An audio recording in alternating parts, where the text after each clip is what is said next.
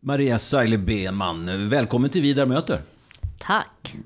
Vi sitter utanför ditt stora och fina arbetsrum här i Norrköpings rådhus. En onsdag eftermiddag. Mm. Och eh, du är ung. tjugosju, tjugoåtta? Jag är tjugosju. tjugosju. Men så ung känner jag mig inte, måste jag erkänna. Nej, och jag har ju sett dig i aktion, du som fullmäktiges ordförande. Dessvärre inte så ofta live med tanke på pandemitiderna, men eh, eh, nästan varje eh, en måndag i månaden så, så ser jag dig svinga klubban då, digitalt. Mm. Du har en eh, du har en pondus i dig, vet du om det?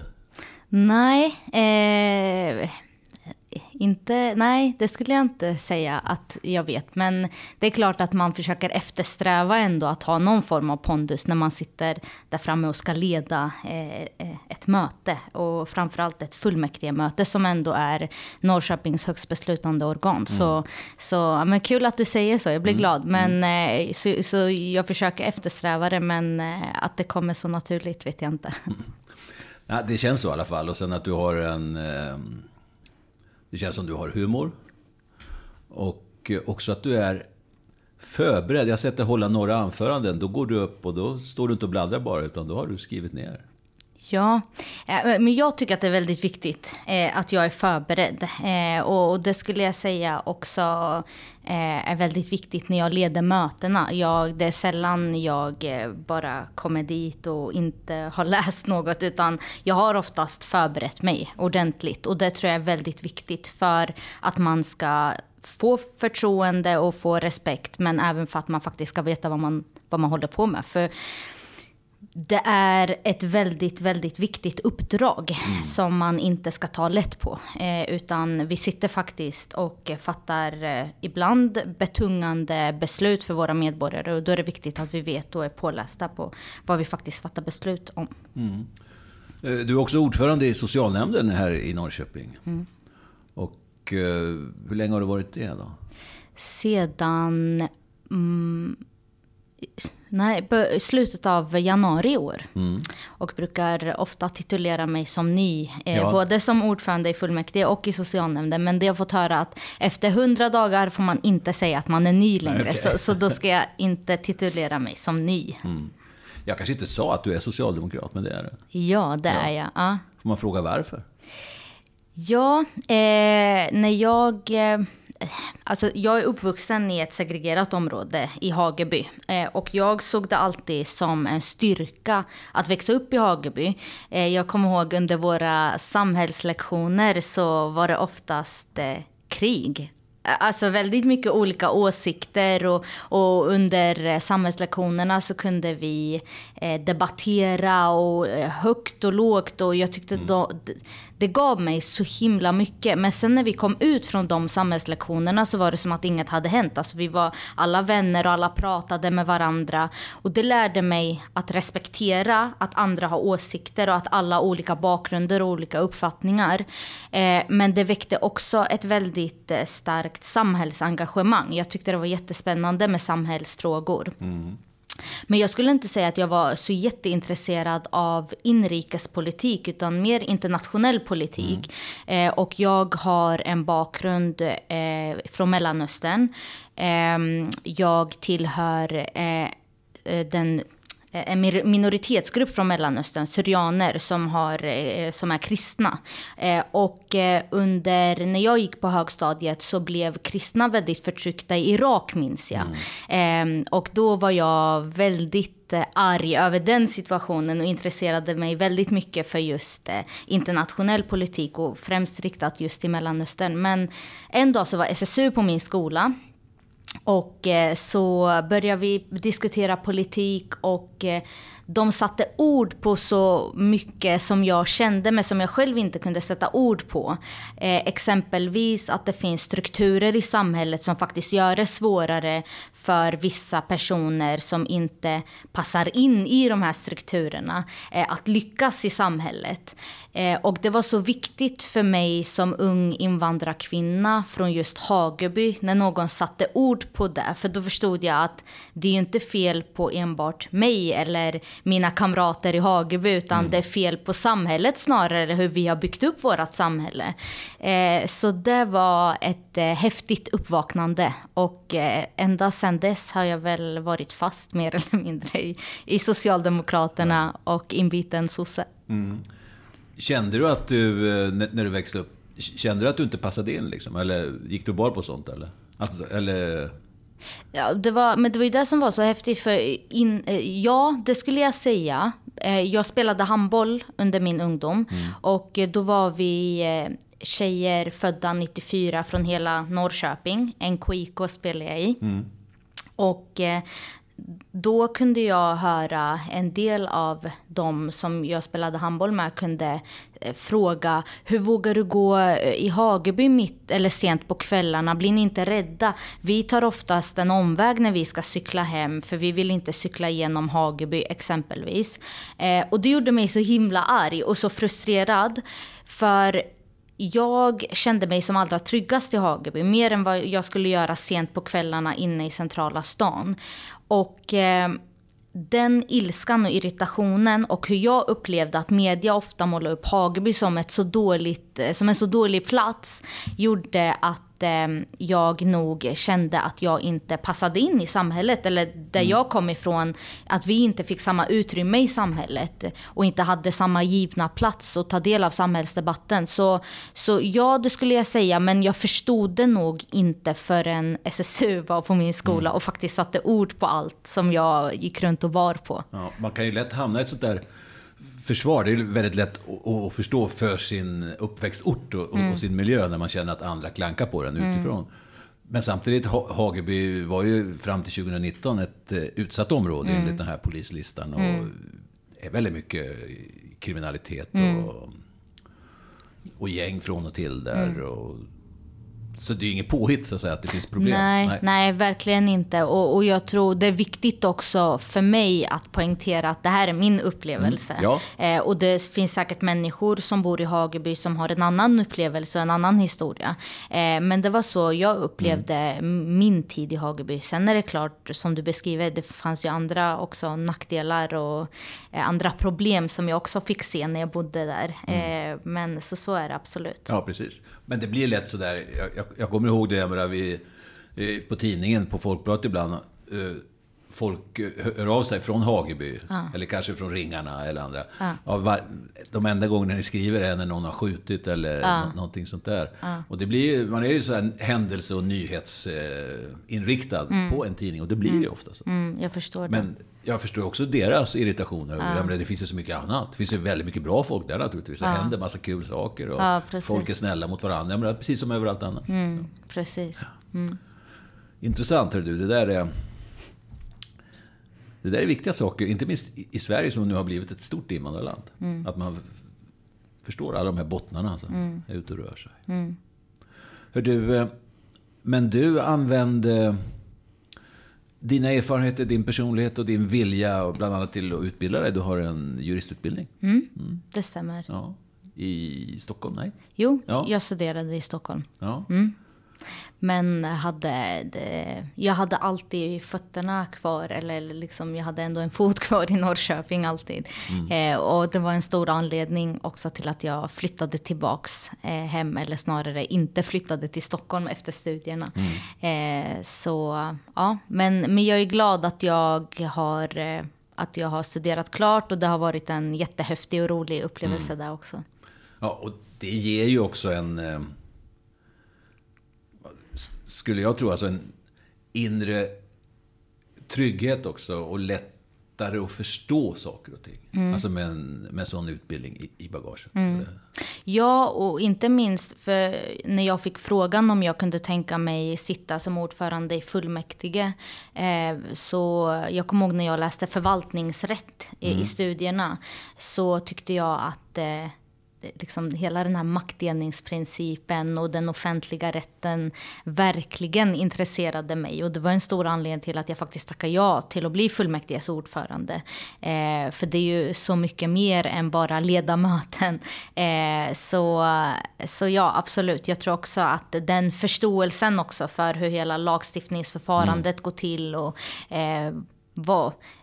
Liksom var, var, var makten ligger tror jag är väldigt viktig att bära med sig in i politiken. Mm. Har du någon längtan till rikspolitiken när du går och funderar på kanske om riksdagsledamot eller något sånt där? Eller? Vad det lider? Inte just nu. Jag, jag tycker det är jättekul med lokalpolitik och också, mm. inte minst när man ser turerna i riksdagen med hur svårt det är att enas kring en... Mm. Eh, Men vilka som ska, vem som ska styra och inte minst de här eh, misstroendeförklaringarna mm. och så vidare. Så, så är jag väldigt, väldigt glad över att få jobba med lokalpolitik. För jag tycker vi är så mycket mer konstruktiva här, får man säga så? Ja, det får man säga. Ja.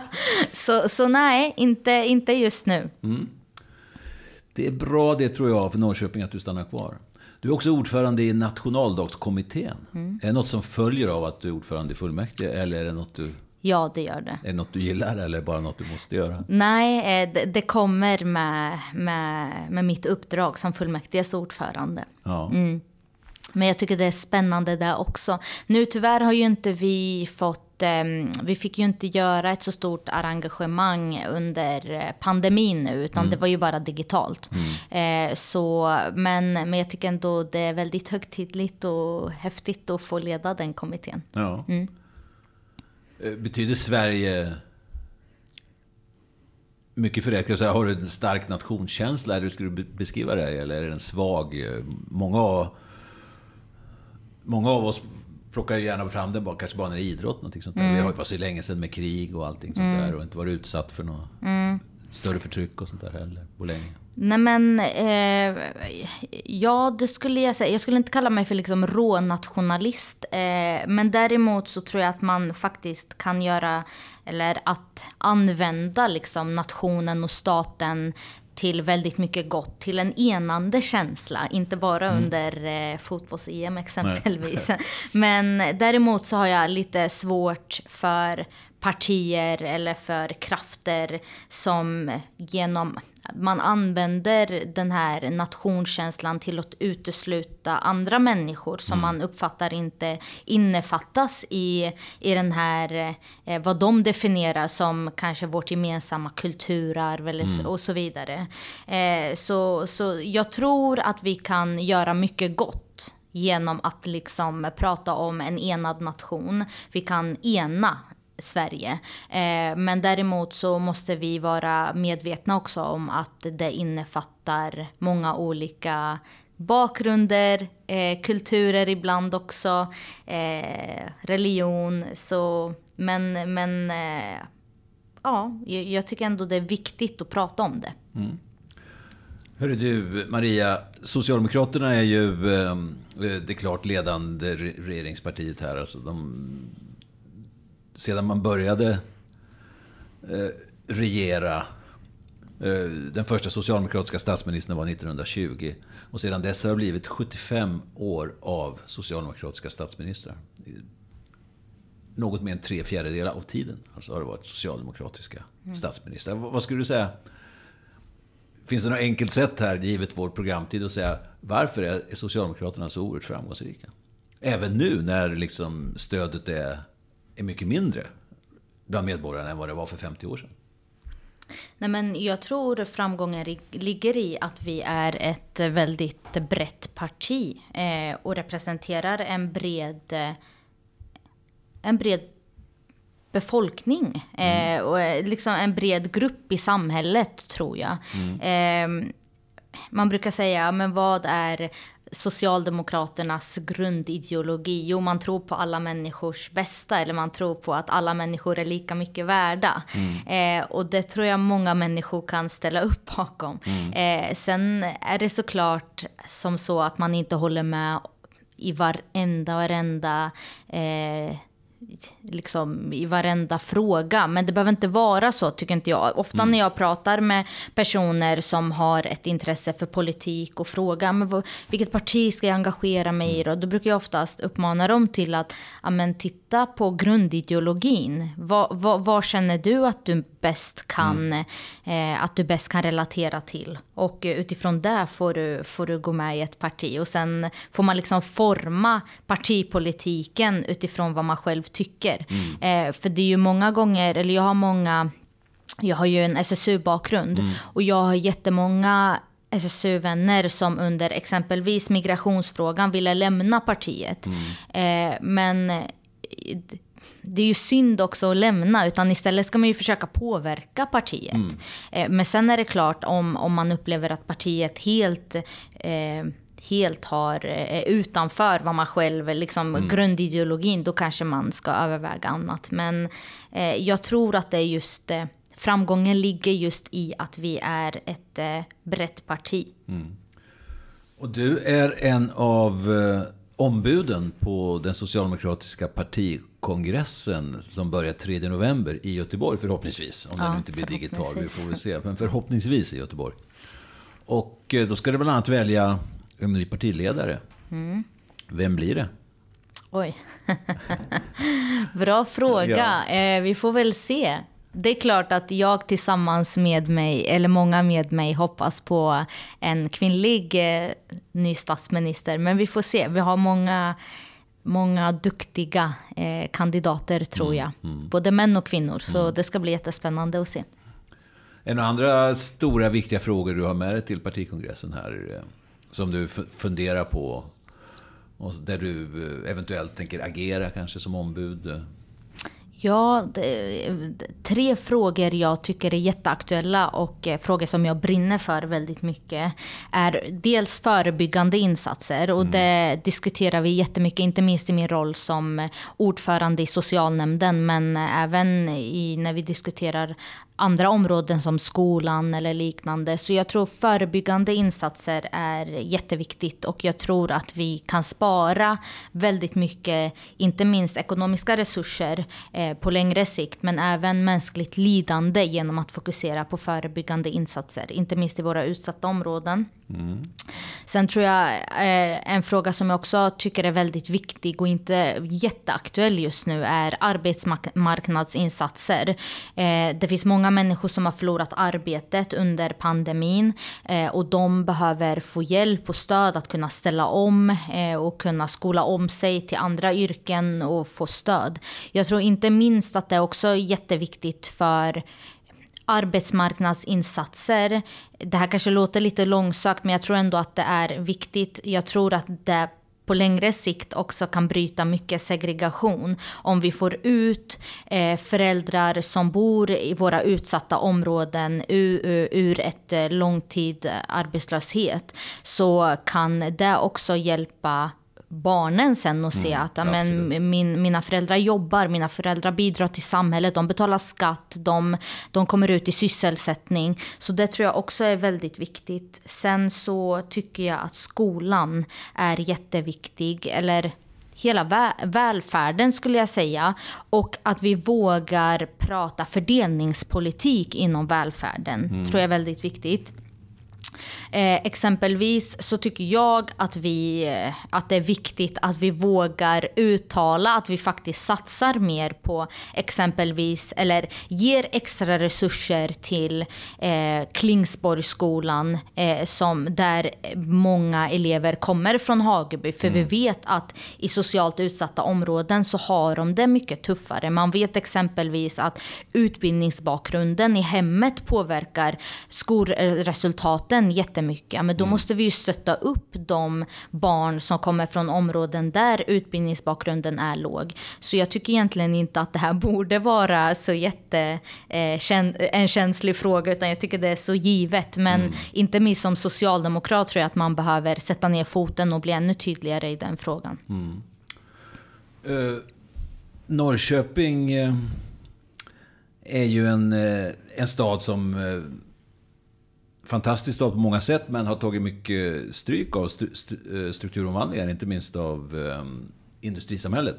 stora företag med tusentals arbetsplatser har, har försvunnit och många människor har haft svårt att repa sig, och arbetslösheten, långtidsarbetslösheten har under många, många decennier varit mycket högre här än i resten av landet. Och i ett antal undersökningar, bland annat den här tillitsbarometern som görs och drivs av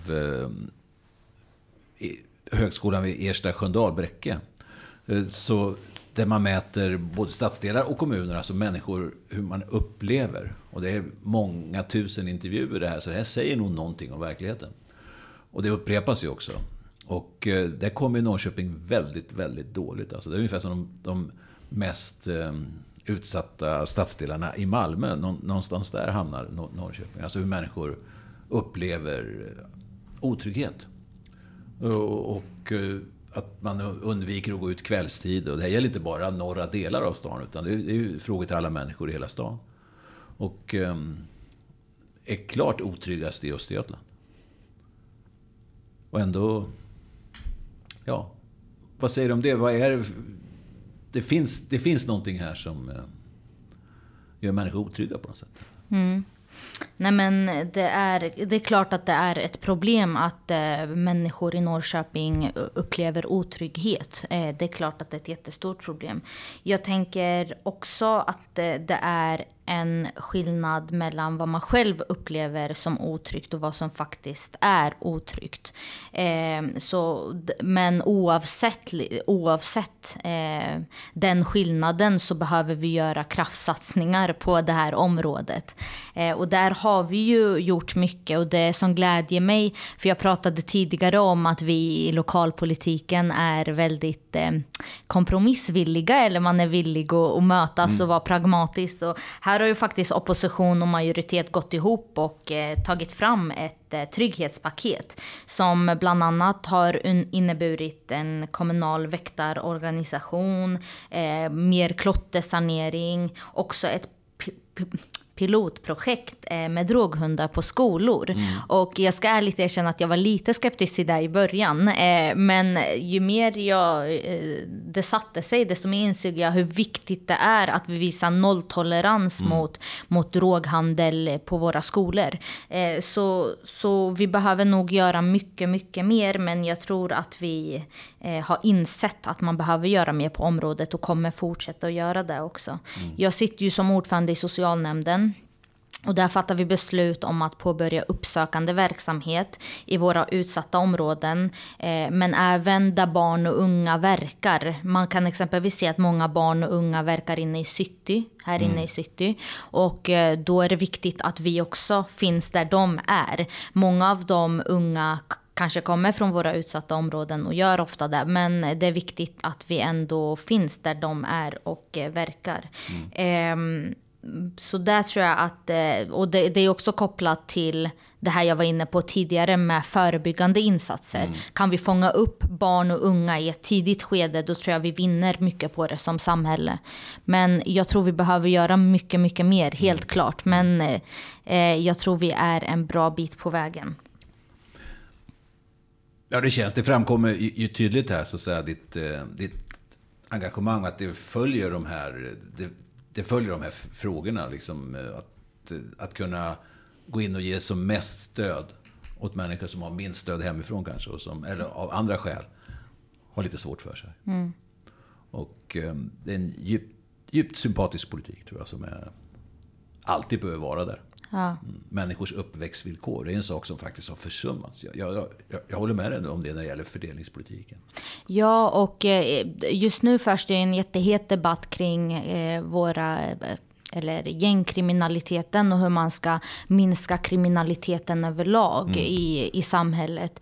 Och eh, jag tror verkligen att man behöver kombinera det hårda med det mjuka lite. Alltså det är klart vi behöver höja straffen, mm. vi behöver sätta in fler poliser, eh, vi behöver ge polisen mer resurser för att kunna lösa de här frågorna. Men jag tror att Det, det är farligt också om vi helt glömmer bort orsakerna bakom gäng, gängkriminaliteten eller ba, orsakerna bakom kriminalitet överlag. Jag tror vi behöver sätta in mer resurser i våra utsatta områden. Det tror jag är jätteviktigt. Mm. Du, Maria, klockan går här. Jag tänkte att min eh, sista fråga, eh, då ska jag citera dig lite när du eh, skrev varför du ville eh, bli vald till, som ombud till eh, den socialdemokratiska partikongressen, vilket du senare blev. Du skrev så här: för att Socialdemokraterna ska vinna väljarnas förtroende behöver vi presentera en realistisk bild av de problem som samhället står inför och vilka som är lösningen på problemen. Om man ska vara lite självkritisk tror jag att vi har misslyckats lite med att identifiera väljarnas upplevda problem i samhället. Kan du säga något mer, något konkret om det? Eller? eller... Nej, men jag tänker inte minst det jag pratade om tidigare, det vill säga kriminaliteten. Jag tror inte vi bara kan... Det är uppenbart att invånare i Norrköping och hela Sverige upplever otrygghet, och då måste vi kunna möta upp det och inte bara skrika för hårdare straff mm. eller eh, bara skrika för att eh, vi ska omhänderta de här barnen och socialtjänsten ska omhänderta dem, utan vi behöver också titta på hur lever de här personerna i verkligheten, hur har man det ute i förorten. Eh, nu kanske vi inte har förort på det sättet i Norrköping, men vi har ändå segregerade områden. Mm. Gå och prata med den ensam stående mamman som, som, får, som kämpar med att få bort sin, sin unga grabb från, från gängkriminalitet. Vad behöver hon för stöd? Mm. Vad behöver hon för resurser? Eh, så, så jag tror faktiskt att vi har misslyckats lite där som, som parti. Men jag har all förhoppning att vi ska kunna vända det också och blicka framåt. Och jag upplever ändå att vi, att vi är på rätt väg. Stort tack, Maria Saile-Bemann, för att du ville vara med i Vidare möter, och lycka till. Tack.